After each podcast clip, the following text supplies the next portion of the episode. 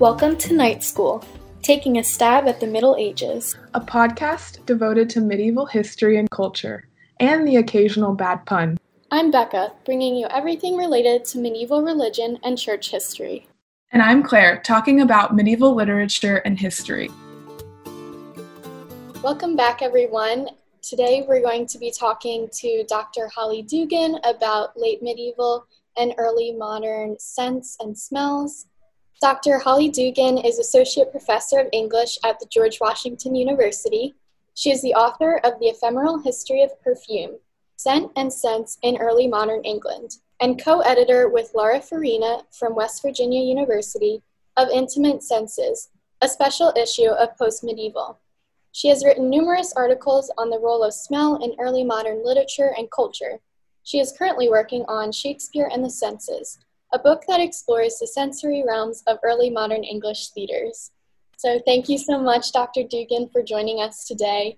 Uh, we're really excited to have you on the show.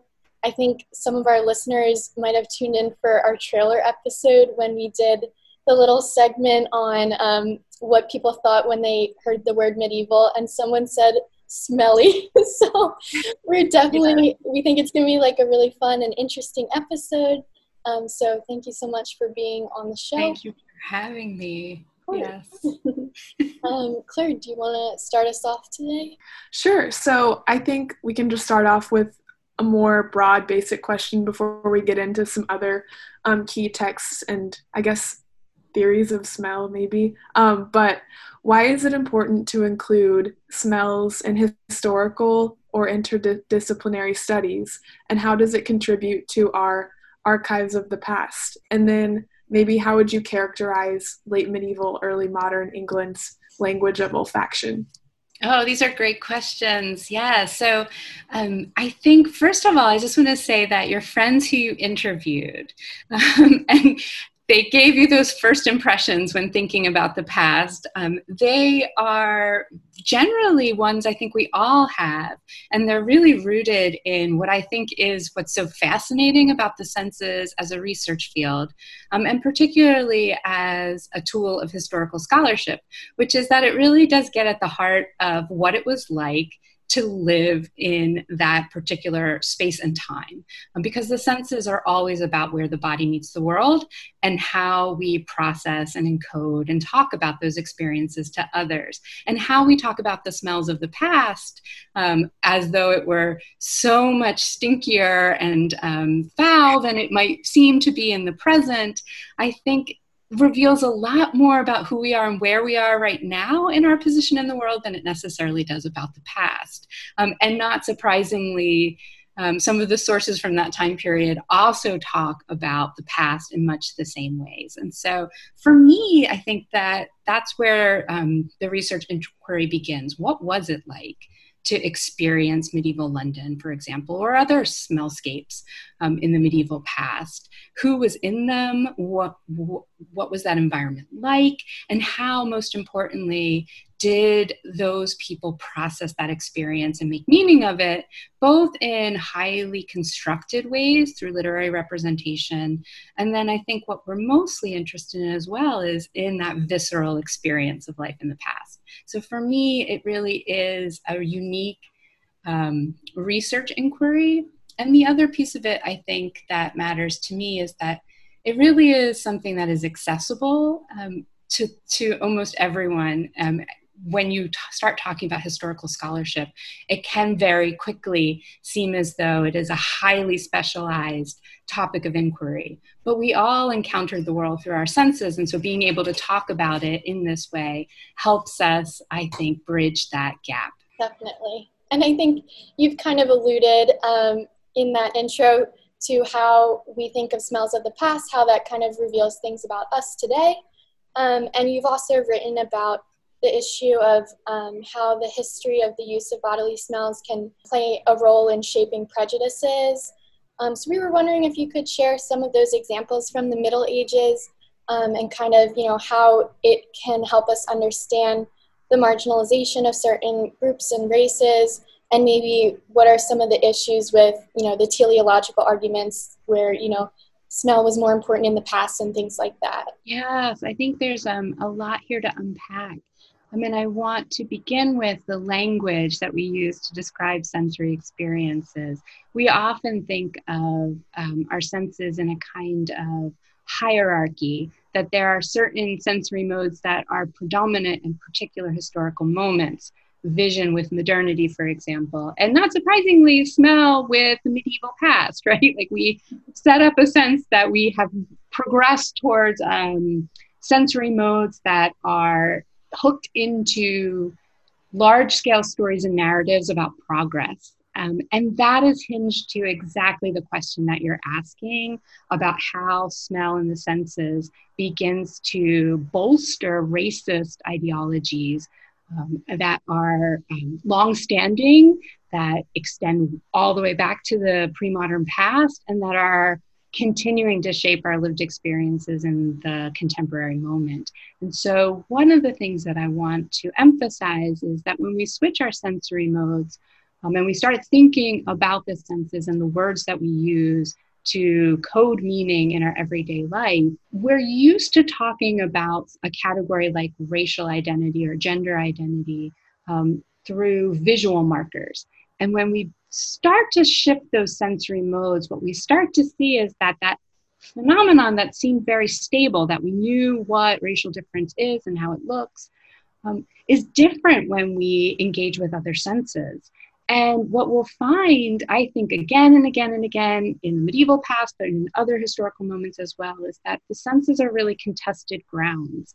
Um, and a lot of that has to do with both the paradoxes of biology, how our brains um, encode visceral experience and process it as memory, and then also the cultural and social and semantic meanings Um, that positions some people as smelling better, and then also as subjects of smell, those who are engaging with the world around them, and some people and some bodies as objects of smell. And these are really profoundly disturbing histories of class, of animality, of race, um, and of, of dehumanization at the basest um, and starkest ways. And so for me, I think my research is always about trying to unpack those two processes at once. I see a historical source and I understand what's being presented to me as a, a record of visceral experience, but also recognizing that any kind of um, subject position like that is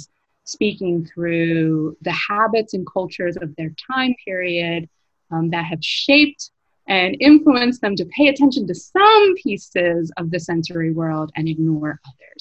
And smell tends to be one that hovers just underneath cognizant recognition. And for that reason, I think it becomes really interesting as a historical source. Yeah, I think it is really important to include perceptions and, I guess, opinions of smell in conversations about like racialized discourse in the Middle Ages too. That's something that I'm um, like really interested in. Um, so yeah, that's a great point. I don't mean to interrupt, but one other thing to note is that you know, drawing on social geography and, and, and practitioners who are thinking about this from the social sciences and understanding the science of smell and how it connects to our contemporary geographies of difference. One thing that we know now is that novelty itself, when you first encounter a smell, we tend to categorize it as unpleasant.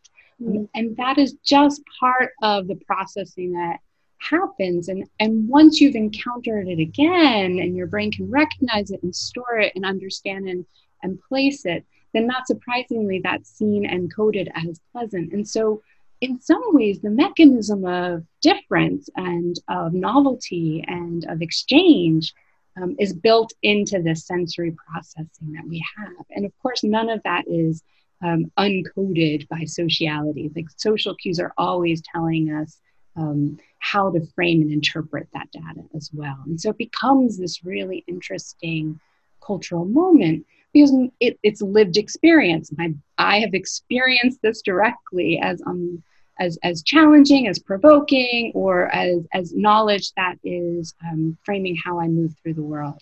Um, and that can have radical implications for how we encounter um, others in our present moment, and then also how people in the past did as well. Right, that's really interesting. And I think it's a good transition into my next question. So based on what Rebecca and I read um, in preparation for this episode, uh, we read that in the Middle Ages there was a lot of controversy over the ways in which smells were transmitted. So could you tell us a little bit about this controversy and about some of the leading ideas or theories about transmission? Yes, I mean, the history of medicine is one that is really fascinating, and um, and it, and smell is really rooted at the um, central questions of existentialism, I think, of who we are and how we understand the world. Philosophers um, from the ancient moment onward have lots to say about this. Um, although even within these systems, uh, smell is usually denigrated and seen as, again, linked to animality, the sort of brute and um, embodied aspects of human experience rather than sort of the sublime moments of consciousness.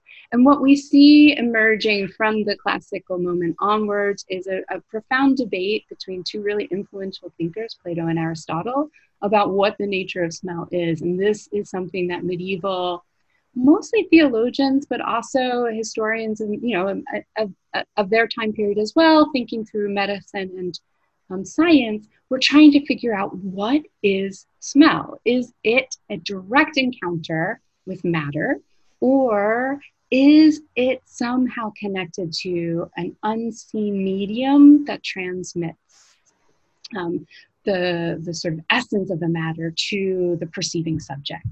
Um, and so with, for Aristotle, it was more like a direct encounter, something like taste, um, where you are physically um, in contact with smell. And for Plato, it was much more complicated. Plato is someone whose theories of smell kind of seem like ours, that he sort of posited if we if we change his language and we insert molecule um, into his theory of smell, it seems as though it's closest to what our modern understandings are. Um, and but what I will notice about this controversy is that it is highly um, contained to the upper echelons of medieval society. That is, and, and much like today, I just want to emphasize that we have scientific understandings of smell that may or may not directly influence how we um, understand that sensory mechanism for ourselves. And so it's both really interesting from a philosophical point of view of what medieval um, thinkers and scholars were trying to wrestle with, Um, both in these theories from the past and then also um, expand upon it in their particular moment in time. And then how that knowledge was connected to wider cultural discussions about religion, about the presence of God, about divinity, about religious difference, about gender, about sexuality, about, as we've already said, confronting folks who look different than we do, act different than we do, eat differently than we do.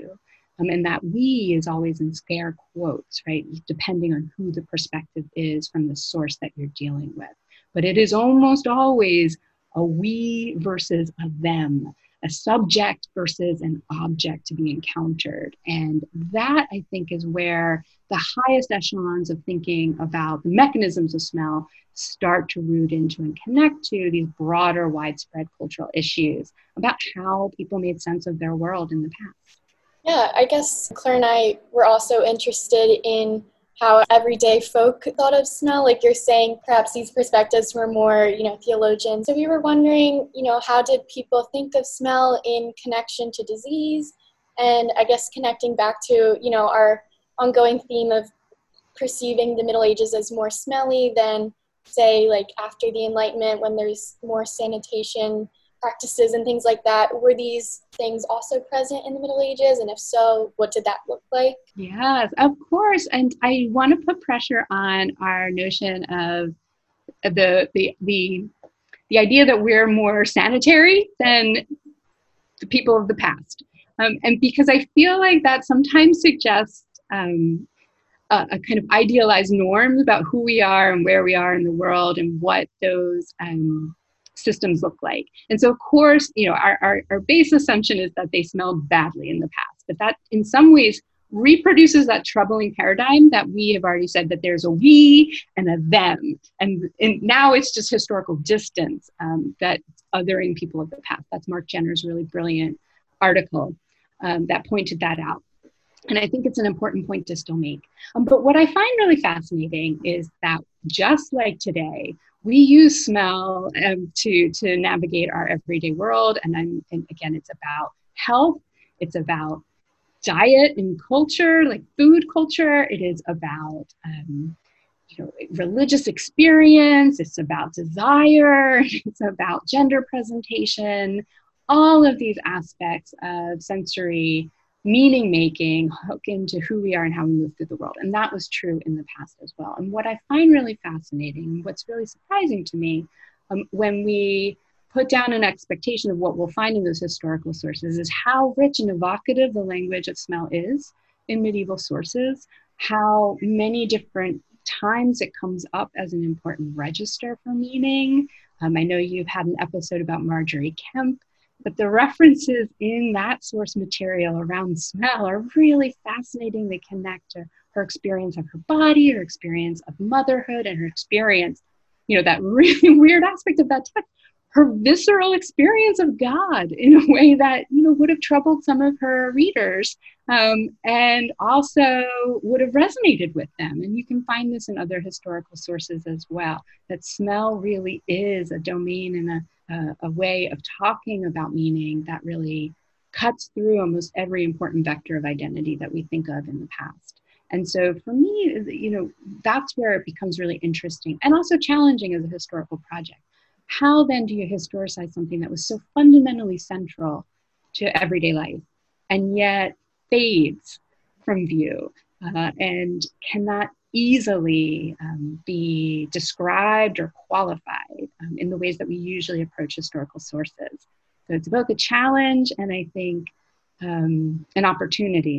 And so for me, I find that turning to literary representations works incredibly well because it's highly, highly artificial. That is what usually makes literary sources kind of suspect as historical documents, is that they're generic, that they're comporting to aesthetic norms, that they're trying very hard to make a poetic or an aesthetic effect rather than, say, capturing um, a sort of visceral experience. And yet at the same time, they're pointing to uh, structures of thought um, that resonate in, in, in really meaningful ways. And so I like those everyday um, arts of the people. I love plays for this reason. I love medieval, thinking about medieval plays and performance, partly because what you see are everyday people participating in that highly constructed representational project of making art. I am there for that. I love when um, who we think of as artists are expanded. And so for me, medieval plays really are one of those, those moments. Yeah, that's really interesting. And before we move on to talking about plays, I just had a thought that it just hit me right now that, I mean, if I were studying our time period, like twenty twenty right now, but like hundreds of years later, I wouldn't exactly, I would probably classify twenty twenty as a smelly year, you know? I mean, we're in the middle of a pandemic. There are, we're not really following a lot of public health recommendations. So it is just interesting to compare. Yeah. We're doing a lot more home health care. Um, exactly. We're definitely changing our norms in terms of, you know, bodily care. And um, the other thing that I would say is, rather than thinking about a sensory shift between the medieval past and the present, I mean, there certainly are profound changes in how we live um, from those two moments in time. Um, but I think, you know, how they experience pandemics as well also involve this, what you just isolated, this notion of a small scale sensory shift um, where we become heightened and aware of these unthinking habits of everyday life that sort of we just sort of do unknowingly um, because we're on autopilot. In a moment like twenty twenty and in other moments in the past, we become really aware of those unthinking actions and they change um, with that observation. Right. And so moving on to what you were just talking about, about plays, you write about the role of scents in constructing fantasies about gender and desire in late medieval and early, early modern plays. So we were wondering, in the text Digby's Mary Magdalene, did that serve as a moral compass in the play? I love that play. I mean, first of all, to your listeners out there, if you have not encountered it, you should definitely try. I will caveat that it is known for being long. It's like seventeen scene changes, twenty-two hundred lines. It is a monster of a play. And I think it speaks to how fascinating Mary Magdalene is as a medieval figure, as a saint. Um, she's hooking into these questions um, about vectors of identity, and particularly in terms of gender and race and sexuality. All of that is there in her history as a saint. And we have just, I think, passed um, her feast day, which is when that play would have been celebrated and performed. And it's a really interesting one, partly because what the play tries to do is perform both smell in dangerous ways, that is linked up with luxury, linked up with sexuality. Representations of women's sexuality in that play are really interesting. They do not necessarily, um, I, I I find that they're really, they're fascinating in the sense that they seem to be arguing for a lesbian desire. She is just, um, before her Reformation, she's really um, just defined by sin in every kind of access that the medieval world defined sin. And at the same time, she's reconfigured through her penitence and her relationship with Jesus into a divine figure. And for me, smell is one of the ways in which the play that Digby Mary Magdalene stages that for its audience members. That is, it stages both the ill- illicit pleasures of olfaction and then also um, the divine and sublime pleasures of olfaction. And that to me is really interesting because it's, again, right there, smell is always a hinge sense and a kind of can I can waft either way um, quite easily, really putting pressure on um, the thinking and, most importantly, the perceiving subject, um, making sure that they too are learning these pedagogical approaches between what is appropriate um, pleasure in olfactory pleasure and what is dangerous olfactory pleasure. And not surprisingly, that maps almost immediately onto exotic ingredients of perfume versus native ones um, within an English landscape. Um, and that also connects to and amplifies how it might have been um, participating in the work of racial formation in the medieval period, um, but not necessarily through visual markers, instead through olfactory ones. I guess continuing with this theme of smells of the divine. Um, you've also written about the Corpus Christi cycle plays. Um, so we were wondering if you could just give us a few examples of religious plays symbolizing religious meanings and things like that. Yes, I think one of the other pieces to really um, think about with the medieval moment in time is labor, the smell of labor and class. And smells are, of course, associated with those artisan trades that were part and parcel with how we think about the cycle plays and what they're celebrating and why they were so important to medieval cities um, and participants. And what I find really fascinating um, in the stagecraft of these plays is that smells of all kinds were seen as valuable, even those that within any other kind of moment in time are seen as debased or troubling, or even um, dangerous from a public health point of view. That is, the smells associated with, say, leather tanning. Um, that, you know, normally you'll see regulations, you know, when Edward the Third goes to York, um, there's a clearing out of those industries in order to sanitize the city for the presence of the king in the fourteenth century. Um, and he describes the city in olfactory ways. And so we often see these moments of really trying to make a civic space palatable for certain members of society. And that includes removing others associated with these industries and these labor trades. But what's so interesting about the cycle plays is that in that moment, those very same industries can be put to service in creating a rich smellscape that helps to amplify the pedagogical purpose of those plays, which is to showcase biblical history in real time, which is such a weird project in and of itself. Um, and really, again, everyone, go take a medieval drama course. I promise you, you will be surprised by the jokes that you find in these plays. It is just not quite what you always expect when we imagine what a medieval religious play would be like. And one of those moments is really using, say, the Tanners to dramatize the harrowing of hell, um, the fall of angels. We see, um, one of my former colleagues, Jonathan Gil Harris, calls it medieval product placement um, in the most interesting ways. That is, what we see are these industries signing up for and associating with these moments in biblical history that are not necessarily what we would imagine positive associations, right? Why would you want to be associated with the smell of hell? Right. And yet we find many, many industries being willing to take that on, and really seeing this uh, rich understanding that odors are in and of themselves neither good nor bad. It is really the meanings we ascribe to that.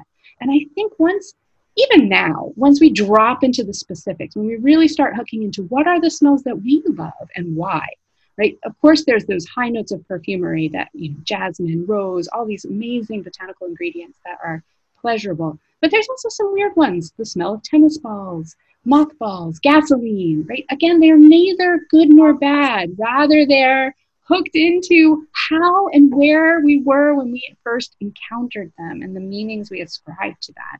And that's the project, I think, of where the visceral meets the social, and really interesting. And so I think those plays are one of those moments where we can see that working through, um, and, and a willingness to use whatever tool you have in the creation of art.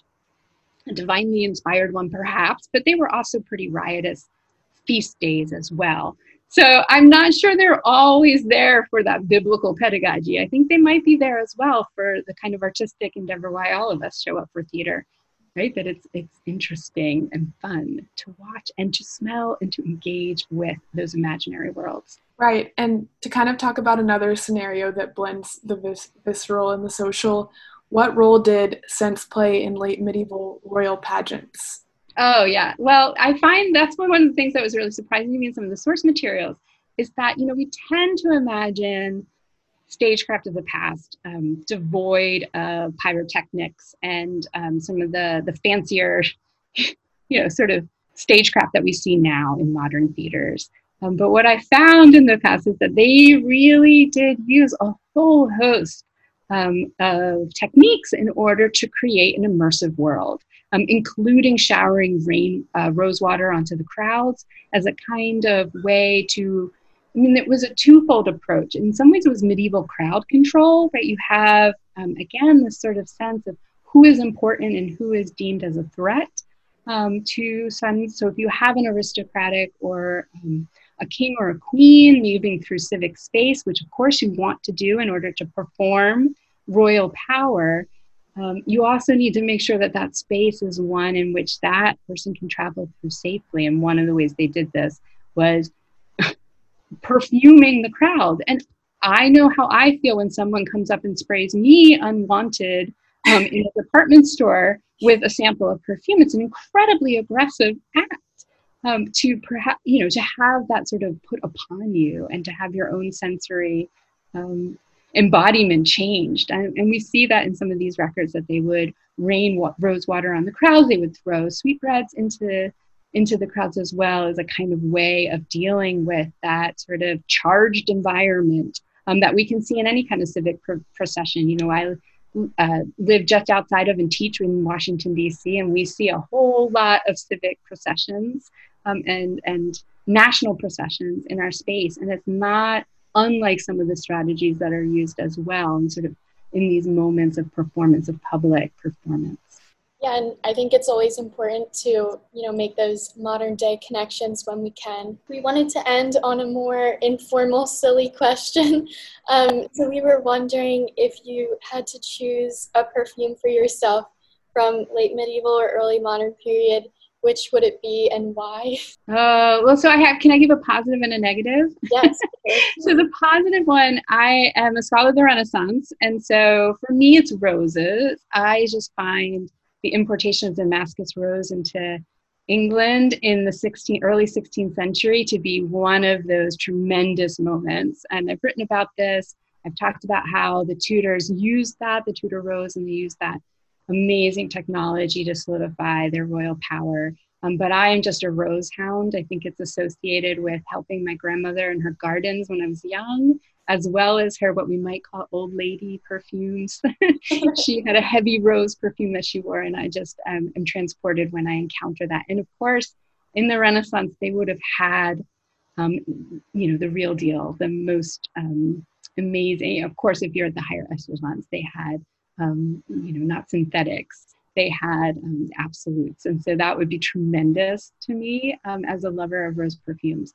But I think um, in some ways my interest in perfume is um, born of a negative association growing up, which was I was raised um, in a family that practiced um, in the Catholic faith. And so I have very strong childhood visceral negative reactions to incense. Mm-hmm. um, and I have a chapter in my book on incense, I, um, which my parents thought was very funny when they read it, that I became so interested in this because I was so um, vocal about not liking it when I was younger. And I find um, that scent still to this day to really be evocative. And I think for me, it's really grounded in how powerful smell can be. Sometimes it's those negative scents Um, that really show us how smell can fill a room and really make you feel unwelcome if you are not um, experiencing it in, in pleasant ways. And so some of this is coming from the smells I'd like to avoid in medieval culture, but of course that would have been one of the most pleasant ones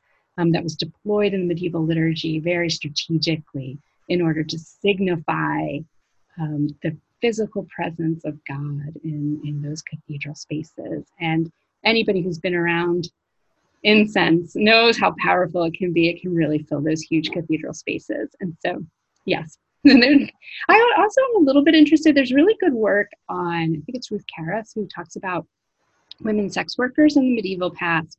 And she notes that they were often associated with trades, particularly washerwomen. And we see this again and again and again, that there's all these kinds of gender stereotypes about um, labor, female labor, and the sense associated with it. And the sense that is, I think for us, usually associated with men and with um, natural cleanliness is lavender. Um, but in the medieval past, that would have been a very, one of those scents that may have been, might have been used in the Digby's Mary Magdalene to sort of signify dangerous women um, and their presence Um, in those spaces. And so I feel whenever I encounter lavender, even now, I have um, a sort of query about those women of the past um, who worked and were um, just constructed in such horrifically misogynist ways.